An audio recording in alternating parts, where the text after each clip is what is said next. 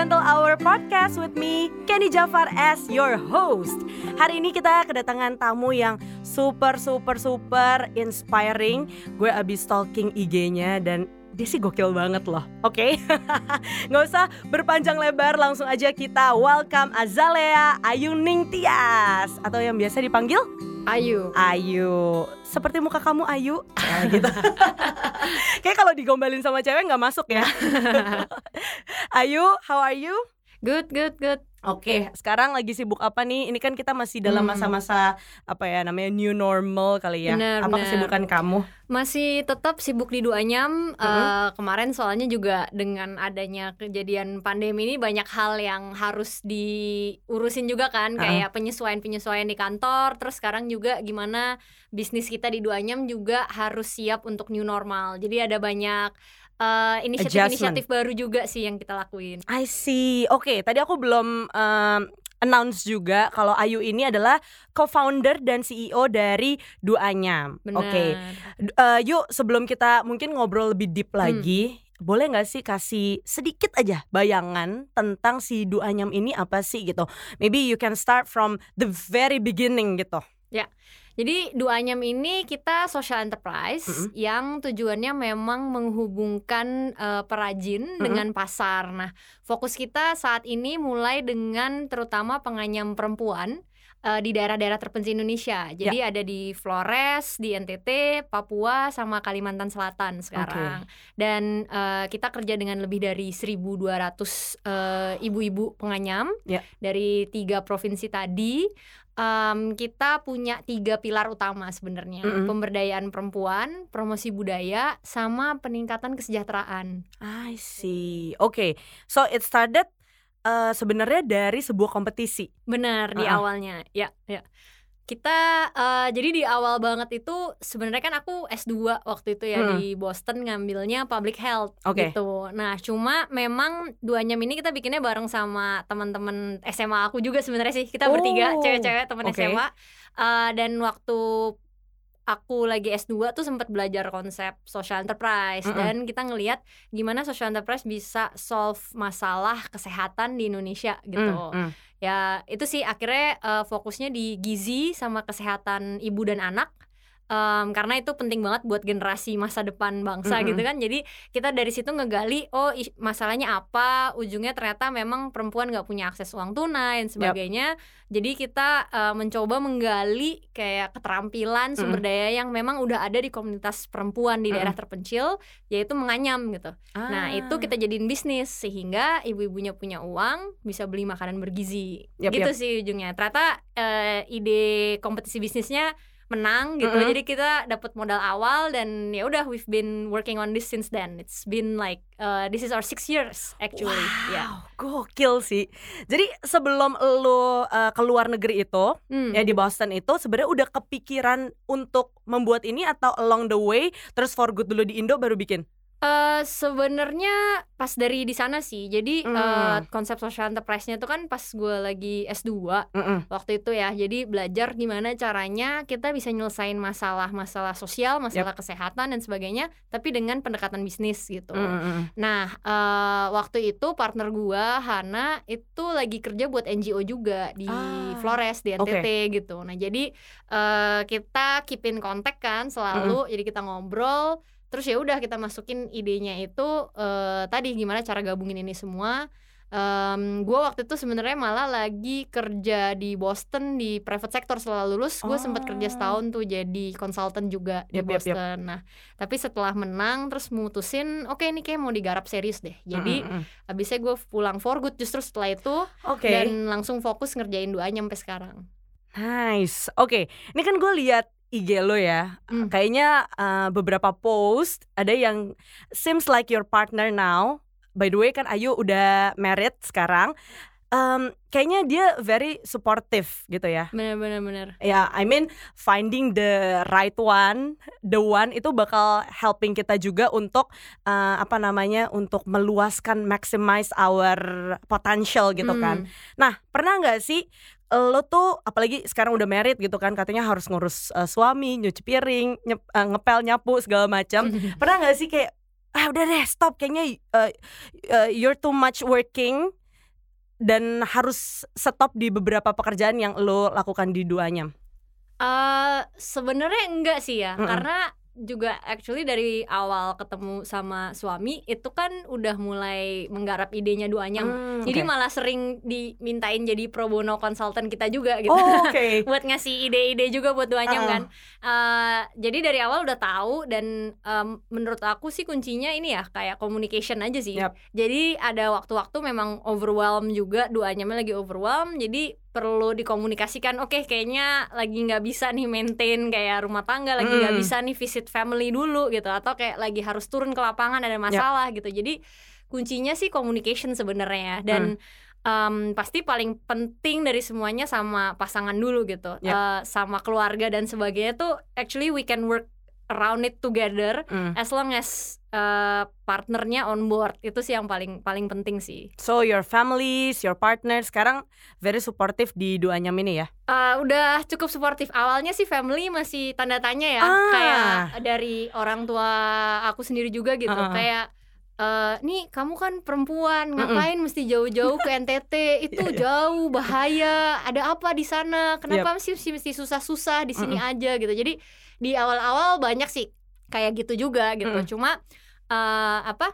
Ya along the way pokoknya tetap persisten enggak kayak ini eh, aku sedang mengerjakan sesuatu, sedang membangun sesuatu yang memang beneran bermanfaat gitu, and just let me prove it, let me work on it, dan Hmm. lama-lama kan mulai ada hasilnya gitu kan Yes. kita ngelihat dan eh ya mulai dapat recognition dan mulai mulai jadi makin besar, akhirnya orang tua kayak oh ya eh, ternyata kayak apa yang kamu kerjain memang benar gitu dan yap. kayak bangga dengan apa yang kamu kerjain, dan terus Mm, mm, mm. sekarang udah sangat suportif sih. Wow, thank God. Oke, sesuai data nih, um, lo juga sudah uh, working six month, eh six years dan sudah menghasilkan 40% increase dari pendapatan cewek-cewek uh, khususnya di Flores ya.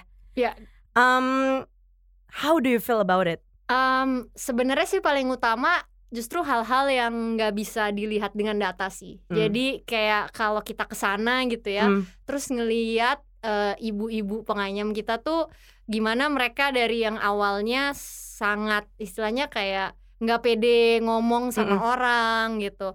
Kayak tak malu-malu takut-takut gitu. Nah sekarang tuh bisa kelihatan bahwa mereka tuh punya kebanggaan gitu. Mm-mm. mereka bangga dengan hasil kerja mereka. Mereka seneng banyak orang-orang datang. Ada media datang ngeliput. Ada pembeli-pembeli kita gitu dari Amerika dari Wow. Korea dari Jepang. Tuh semua pernah datang ke sana gitu kan untuk Yep. ngelihat. Nah mereka jadi makin pede em, berani untuk ngomong di umum gitu.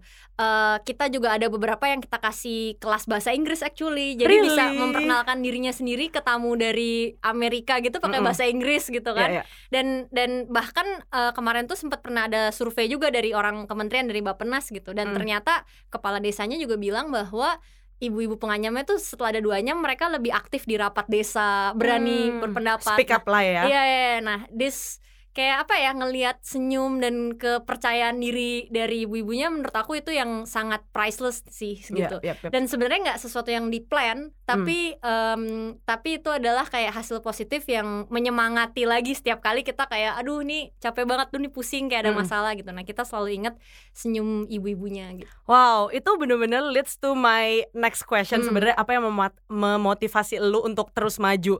Berarti as simple as their smiles. Ya. Ya gak sih? Bener. Iya, Nomor iya, satu ibu-ibunya eh, sekarang karena duanya timnya udah gede kan kita udah punya sekitar 60-an tim. Eh, tim juga sih kayak Hmm. em, kekeluargaan banget. Jadi Yep. happy banget karena semua orang ngerasa di duanyam tuh kayak satu keluarga. It's not just a company Ya, ya. doang gitu kan.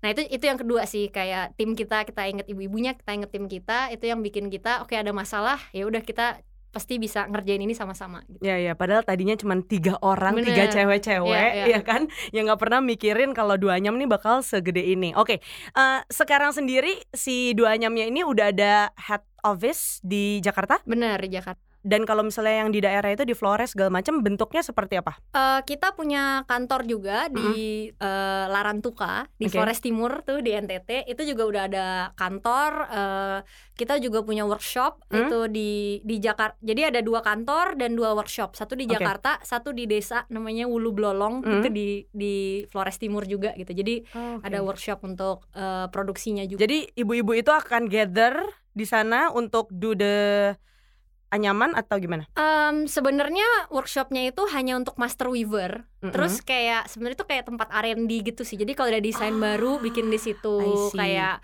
pemrosesan terpusat lah misalnya pewarnaan Mm-mm-mm. gitu gitu. Nah, cuma eh of course yang kerja di situ hanya sekitar 20-an ibu-ibu, sisanya itu di rumah masing-masing Oke. gitu. Jadi, again mereka tetap bisa ngerjain householdnya mereka. benar. eh, at the same time mereka bisa menghasilkan uang dari si bisnisnya itu ya. Bener, sebenarnya Oh, itu juga itu key yang sangat dipertimbangkan juga sih karena ada apa ya ke keleluasaan untuk mereka mengatur. Karena again peran seorang perempuan atau seorang ibu tuh di rumah tangga mereka di desa tuh Hmm. kan penting banget gitu. Ngurus Mm-mm. anak ngurus suami ngurus rumah ngurus ternak ngurus ladang itu sebenarnya banyak banget gitu. Jadi kita eh, so duanyam ini hadir sebagai alternatif yang bisa fit in ke daily roles dan daily needs mereka gitu. Yap, dan yap, yap. Eh, kita justru champion itu. Kita nggak memaksa mereka kerja 9 to 5 atau gimana gitu kan. Oke, di dua nyam sendiri ini udah berapa persen perbandingan antara cewek sama cowoknya? Eh, sebenarnya kita kalau di kalau ibu-ibu penganyamnya sekarang 100% cewek gitu Oke. kan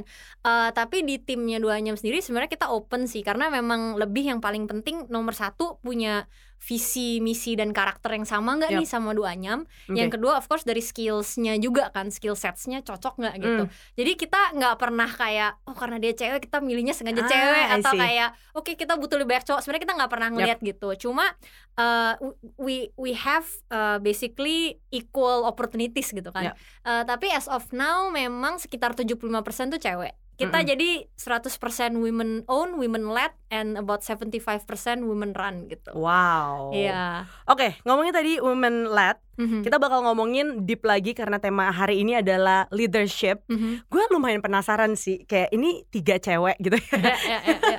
yang own satu, let's say company lah, Benar, kayak benar, social benar. enterprise, oke? Ya.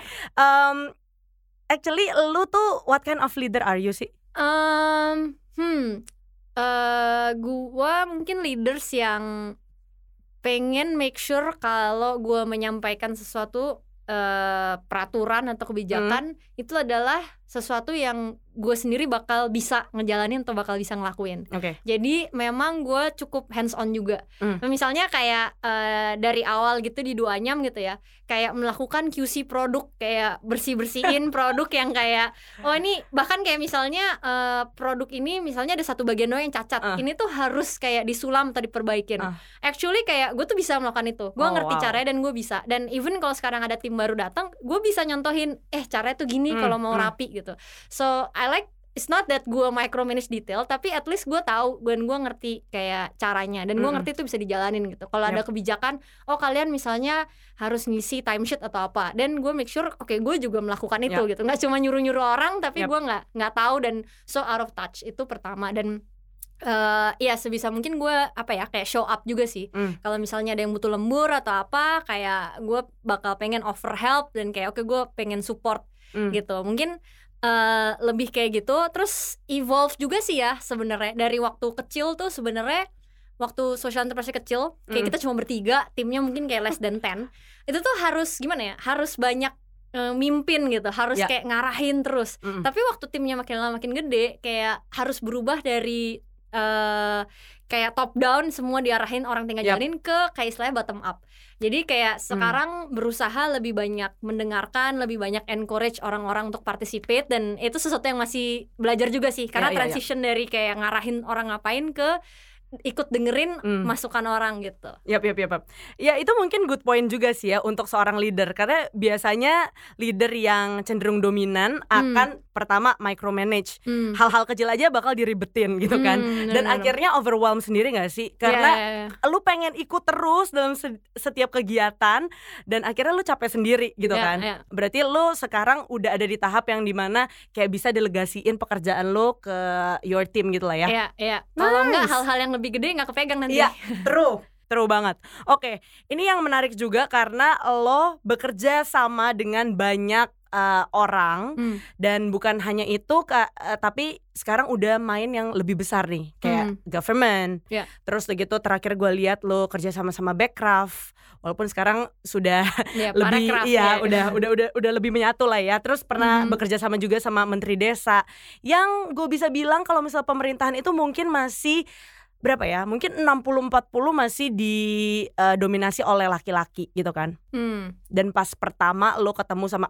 I don't know you tapi buat gue ketika gue ketemu sama pemerintah terus laki-laki ciut coy kayak oh my god gue salah ngomong gak ya salah pakai baju gak ya salah bla bla bla bla bla pernah gak sih lo merasakan itu Em, hmm, sebenarnya mungkin kal biasanya sih ya terutama kalau sama pemerintah eh, dari awal kayaknya kita nomor satu mungkin biasanya kita datang eh, udah prepare gitu. oke Jadi kayak mau ngomongin apa udah punya data-data, udah Hmm. punya presentasi dan udah punya proposal gitu. Ya. And uh, when we are prepared uh, biasanya kita jadi nggak mikirin yang tadi, aduh gimana ya gimana gitu. Jadi Mm, kita udah udah udah tahu gitu mau ngomong apa, mau propose apa dan Ya. backup dengan data. Jadi mostly kita lebih sering datangnya dengan PD. Hmm. Sebenarnya ada aja sih mungkin yang kayak nih apa sih nih anak-anak muda, nih cewek-cewek gini mereka tahu nggak right? apa pasti ada gitu. Iya, iya. Tapi eh, kayaknya memang di awal-awal aja sih. Ya. Makin ke sini em, walaupun ada yang mungkin di awalnya kayak ah apa, tapi once kita datang dan present itu dengan data dan Hmm. kayak ya udah kita pede aja gitu, mostly bakal kayak justru wow gila kayak kita nggak pernah nih eh, dapat tamu yang udah se-prepared ini dan udah clear banget next stepsnya apa. So mostly itu yang menyebabkan eh, banyak banget yang open untuk mau kerjasama dengan dengan kita gitu karena Ah. udah clear. Eh, mungkin sedikit tricky juga nih kalau kita justru ngobrol sama eh, investor misalnya. wow Eh, oke Karena yang itu gimana eh, dua nyam kita punya eh, angel investors. Ya. Dan kita juga eh, punya eh, ada eh, impact investors yang kayak institution gitu yang lebih company dan kita juga lagi fundraising sih sebenarnya Mm, sekarang mm, mm. kan. Ya gitu. Itu itu justru sedikit lebih apa ya? Kadang lebih berasa gitu. Karena you know datanya statistically kan juga sebenarnya female founders yang dapat eh, investasi tuh sedikit banget gitu Hmm, hmm, hmm. kayak the whole female founders in the world yang dapat investasi tuh lebih sedikit jumlah investasinya daripada satu company Jul Jul Mm. itu Hmm, hmm, itu hmm. Jul satu company dapat lebih banyak daripada female Oke. founders all over the world gitu kan nah jadi um, apparently awalnya berpikir sama tuh approach-nya udah pede aja gitu kan Mm-mm. kayak ini eh, ya kita datang dengan data dan udah gitu Mm-mm. Nah ternyata ada hal-hal yang menarik juga sih yang dikas- di, kita Ya. tahu ternyata our male counterparts misalnya mereka tuh kita merasa udah pede ternyata Hmm. mereka lebih pede lagi gitu misalnya kayak kalau bikin perkiraan oh projections bisnis tiga tahun ke depan. Biasanya tuh kalau I don't know kayak at least me my co-founders gitu ya dan Hmm. ternyata cewek-cewek lain banyak kita tuh realistis gitu Ah, jadi ah, ah. konservatif oh kayaknya ini yang bisa masuk akal gitu Ya. nah ternyata denger denger denger lebih banyak kalau male counterparts tuh kayak enggak kita tuh bisa kayak wah Ah, segini ah, gitu ah. dan jadinya karena kita realistis jadi malah tuh our disadvantage Iya. nah itu juga something yang jadi baru belajar karena aku kira aku sudah lebih pede Mm-mm. tapi ternyata belum sepede itu gitu dan Mm-mm. Eh, itu yang menyebabkan kadang-kadang ya ada juga memang kayak maksudnya ini ranah baru gitu lah ya. Jadi kayak investor yang merasa kayak aduh nih apa sih mereka sebenarnya ngerti nggak sih mereka Ya, ngapain? Gitu. Itu uh-uh. masih ada sih di awal. Tap but uh, definitely we're we're learning dan juga trying to get past oh ya udah kayak uh, mungkin kita nggak seyakin 100% itu mencapai level growth segitu Mm-mm. tapi memang masih make sense masih mungkin gitu. Jadi nge- don't discount ourselves first. Ya. Uh, just kayak be more confident dengan upside-nya gitu Mm-mm. nanti kalau kalau menurut investor discount ya itu urusan mereka jangan kita yang udah Ya, discount ourselves duluan gitu Ya benar-benar benar. Hmm. Berarti kunci pertamanya tetap pede ya. iya banget Oke, em, sebagai leader, gue yakin banget gitu. Ya nggak nggak usah jadi leader, maksudnya jadi pribadi aja pasti lu pernah insecurity, pasti ada Hmm. insecurity. Ya. Apa sih your biggest insecurity yang boleh kita tahu ya? yang boleh kita tahu. banyak sih pasti Uh-uh. banyak sih maksudnya apalagi em, eh, ngejalanin startup ya maksudnya Mm-mm. bisnis yang beneran kita bikin dari nol literally from nothing now it's something gitu Ya. kan itu there's so many different things that we need to build that we need to learn Mm. kayak maksudnya kayak misalnya I have zero knowledge tentang kayak accounting and I Hmm. actually kind of hate it gitu. Cuma di antara co-founders yang lain mereka lebih kayak nggak lagi. So I have to learn about it. Tapi nggak Ah. tapi kayak yang nggak tahu gitu dan itu cuma satu satu hal spesifik lah obviously kayak how to be a leader gitu Ya. tadi gimana caranya berubah dari yang micromanage menjadi harus lebih engaging gitu Mm, mm, mm. Eh, gimana caranya ya misalnya dengan HR gimana caranya kalau kita harus let go orang yang karena dia ternyata nggak nggak capable itu Yap. udah nggak cocok nah all those things tuh kayak aduh apakah kayak kita udah ngelakuin yang bener ya? Ini Mm-mm. salah nggak sih? Gitu. Or even making decisions antara misalnya hmm, kita mesti nutup salah satu lini bisnis gitu. Mm. Eh, oh kita mau ngeluarin eh, kan produk-produk kita macam-macam ya kayak Ya. keranjang tas. Misalnya kita ngeluarin lini eh, premium fashion Mm. gitu. Tapi kayak itu jadi nggak fokus bisnisnya. Mungkin kayak stop dulu fokus dulu yang lain. Itu kan kayak a big decision gitu Ya. kan. Nah itu selalu apalagi di awal gitu kayak aduh ini bener apa enggak ya ntar kalau ditutup tapi ternyata itu sebenarnya laku atau Mm. kalau ditutup tapi ternyata bisnis yang ini malah nggak jalan gitu Mm, mm. so many things yang sometimes we feel alone gitu Ya, karena kayaknya ini ya ya maksudnya orang lain bisa ngasih pendapat tapi kayak final say-nya dari kita as leaders gitu Yap, kan yap, yap. kayak so whether we are making the right decisions or not ya sebenarnya nggak pernah akan ada yang tahu jawabannya Mm. it's about kayak ya udah kita coba try to make the best decision out of um, inputs dan situation yang ada and we have to move past it gitu Yap, yap. yang nggak nggak regret dan mempertanyakan terus kayak aduh kemarin itu kenapa tour yang kita buka ke Flores nggak kita gedein lagi ya Ya. misalnya gitu kayak ya udah just just move on dengan uh, fokus on doing the best dengan decision yang sekarang kita ada buat gitu. Mm, mm, mm. gitu Kalau misalnya insecurities attacks, kira-kira what what is the first thing that you do? Hmm, Kayak take a hmm. break atau Ya. ngapain? ya biasanya um, I learn to take a bit of a break misalnya misalnya contoh aja gini ya ada tahu-tahu tim tim yang kayak senior yang kita suka mau resign gitu Mm, mm. kayak itu tuh kayak waduh gimana I ini gitu kan know, kayak iya, mau langsung iya. telepon orangnya kayak "Eh, kenapa jangan dong gitu tapi kayak I learn to like Oke, kayak kalau ngomong sekarang kayak panik terus kayak apa dan segala Mm-mm. macam. Jadi kayak oke pause, terus kayak em eh diem dulu. Terus sebenarnya aku tipe yang suka ngobrol juga sih. Hmm. Jadi biasanya mungkin kalau kayak gitu aku bakal ngobrol sama co-founder Oke. atau ngobrol sama tim yang lain Mm, gitu. mm, mm. Terus mungkin kayak nanti ngobrol sama timnya itu sendiri ya tunggu 4 jam setelahnya Yap, gitu. yap, yap. Dan at that time kita pasti jauh lebih tenang ya. dan ngomongnya jadi kayak sometimes merasa kayak wah ternyata gue bisa juga ya kayak Ya, setenang itu. I Padahal pas kejadian tuh kayak wah gila menggebu-gebu banget. Iya kayak aduh nih gimana dunia Ya. mau runtuh gitu kan. Nah cuma kayak maksudnya itu itu satu hal yang juga along the line belajar sih kayak Ya, ya, just breathe gitu. Take take your Mm. time. Kayak if you need to to talk it out with Ya. someone kayak kadang nggak minta pendapat sih cuma ngerent out aja Mm-mm, dulu gitu mm-mm. ngerent out sama orang lain yang nggak harmful ya udah nanti pas actually harus ngadepin eh, kejadiannya udah lebih tenang gitu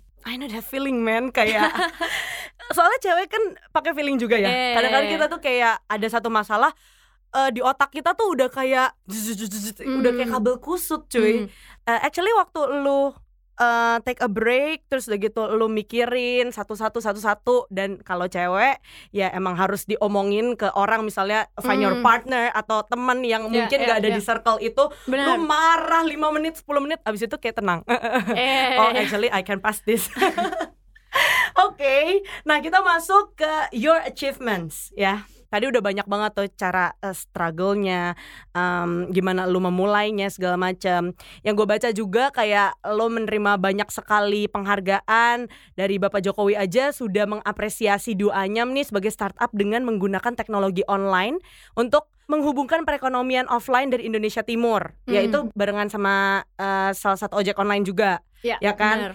Dari Kick Andy juga lo menerima penghargaan Andy Heroes 2020 tahun ini berarti. benar-benar Wah itu gokil sih.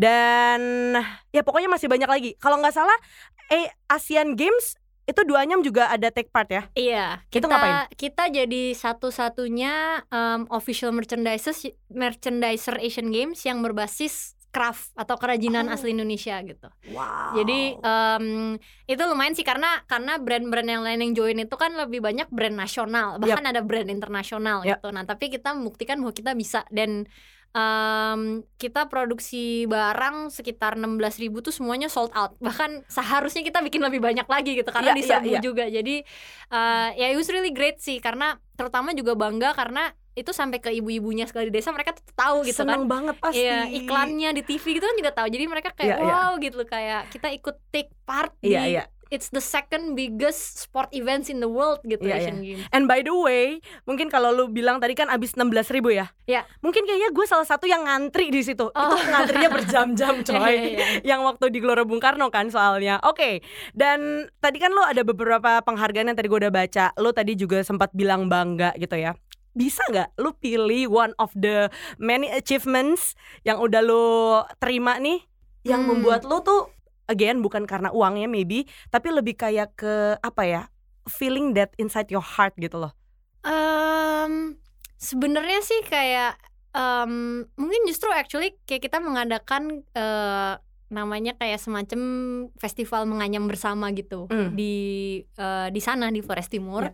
dan kita bawa sekitar 20 tim duanyam Ya. eh, dari kantor pusat. Jadi itu sebenarnya tim duanyam ada yang dari Pulau Sumatera sampai yang ada dari Papua waktu itu. Hmm. Itu sekitar 20-an datang ke Flores Timur ngumpul dengan eh, total sekitar eh, 300 ibu-ibu yang nganyam bareng gitu. Jadi mereka semuanya di satu tempat nganyam bareng gitu kan. Ada Pak Bupatinya datang terus eh, beliau juga ekspres eh, terima kasih kedua anyam karena udah dampingin orang-orangnya dan ya Hmm. semua di satu tempat aja sih gitu kayak Ya. as one big family. Um, dan ya tadi kayak ngelihat eh, how much ya duanya means to them bukan cuma Hmm. secara ekonomi bukan ini hanya pekerjaan bukan hanya dapetin duit tapi a sense of community gitu Yeah. ya itu itu di mana ngerasa kayak wow kayak we really did build something gitu yang Iya. cuma tau gak sih ide-ide asal teleponan kayak eh mungkin ini bagus gitu ya kayaknya eh, di atas kertas gitu kan ke sesuatu yang emang nyata gitu Iya, iya. Eh, Kalau sih. meme-meme-nya biasanya that 2 AM phone call. Iya, iya, iya. bahkan kemarin ada Twitter Twitter chatnya, ada apanya gitu Iya, iya, zaman iya. dulu gitu kan. Iya, iya. Oke oke oke. Em, terakhir lo tuh membagikan 8.000 masker kain ya untuk yang selama coronavirus ini. Hmm. Eh ya itu udah udah udah besar juga sih. I mean kayak kalau lihat perjalanan lu ini besar besar besar besar besar gitu kan. What is your next big thing? Hmm, sebenarnya kita punya sesuatu yang uh, something really exciting cooking sih gitu. Jadi Oke. Jadi bukan with dua anyam eh, atau dengan masih? dua nyam, Oke. dengan dua um, it's actually a continuation of dua nyam. Oke. Jadi eh, sebenarnya along the way dari dua nyam tadi kita gimana dari nol kita mencoba membangun sistem jaringan dan segala macam gitu ya. Nah, tapi along the way kita ngeliat tuh sebenarnya masih banyak banget opportunity Mm. di seluruh Indonesia. Ya. Dan eh, yang mau dilakukan jadi adalah semua pembelajarannya Duanyam, Mm. sistemnya Duanyam, jaringannya Duanyam itu mau kita bagikan kepada eh, seluruh misalnya social entrepreneur, UKM, komunitas kerajinan di seluruh Indonesia Mm-mm. gitu. Nah jadi itu ada eh, bahkan nantinya akan ada mobile apps-nya, Oh, wow. kemudian ada modul-modul eh, tentang bagaimana membuat bisnis kerajinan gitu. Dari A sampai Z, Nice. dari kayak set pricing ke desain ke ya making sure itu produknya bisa nyampe ke klien gitu Yap, kan. yap. Nah, jadi itu semua pembelajaran kita kita rangkum dan kita mau mengundang mengajak semua tadi ya anak muda, pelaku Mm-mm. kerajinan untuk berpartner dalam duanya. Jadi menjadi Nice. suatu ekosistem digital untuk kerajinan. Wow. Jadi itu the next big thing Yes, exactly. that Kita you lagi- guys lagi working on. bener ya Ah, gandeng semua pihak banyak-banyak macam-macam karena Due date-nya kapan boleh tau gak? ah, gak boleh ya. Ah, pastinya di tahun 2020 ini sih udah udah Oke. mulai teaser-teasernya semua produk-produknya udah mulai dibangun ya soon soon soon Oke, tadi kita udah ngomongin nih soal em, semua yang lagi lo lakuin dengan semua kesibukan lo dan next project lo. How do you unwind at the end of the day? Hmm, basically reading a good fiction or Hmm. autobiography Oke. or um, ini sih uh, spending time with my husband just Hmm. watching a good TV show or movie aja di rumah. Yes, Netflix udah di unblock. Alright. Oke, last question ini bener-bener terakhir banget. Hmm, Kalau misalnya kamu bisa kasih uh, word of encouragement buat cewek-cewek di luar sana, what it will be? Uh, jangan takut untuk keluar dari comfort zone. Hmm. Jangan merasa harus mengikuti apa ekspektasi orang lain terhadap kita sebagai perempuan Hmm. and you know just live every day like a crazy adventure. Woohoo! Ooh, I'm so ready. thank you Yu, thank you for your time, thank you for your Sama-sama. heart dan semoga kita bisa ketemu lagi next time ya. Yes, thank you. Dan jangan lupa guys, kita bakal punya banyak banget tamu yang aduh, cerita-ceritanya inspiring banget dan pastinya keren-keren juga. Jadi jangan lupa untuk follow IG kita untuk tahu updatesnya di @gentlehourofficial and remember to be gentle to yourself. Bye.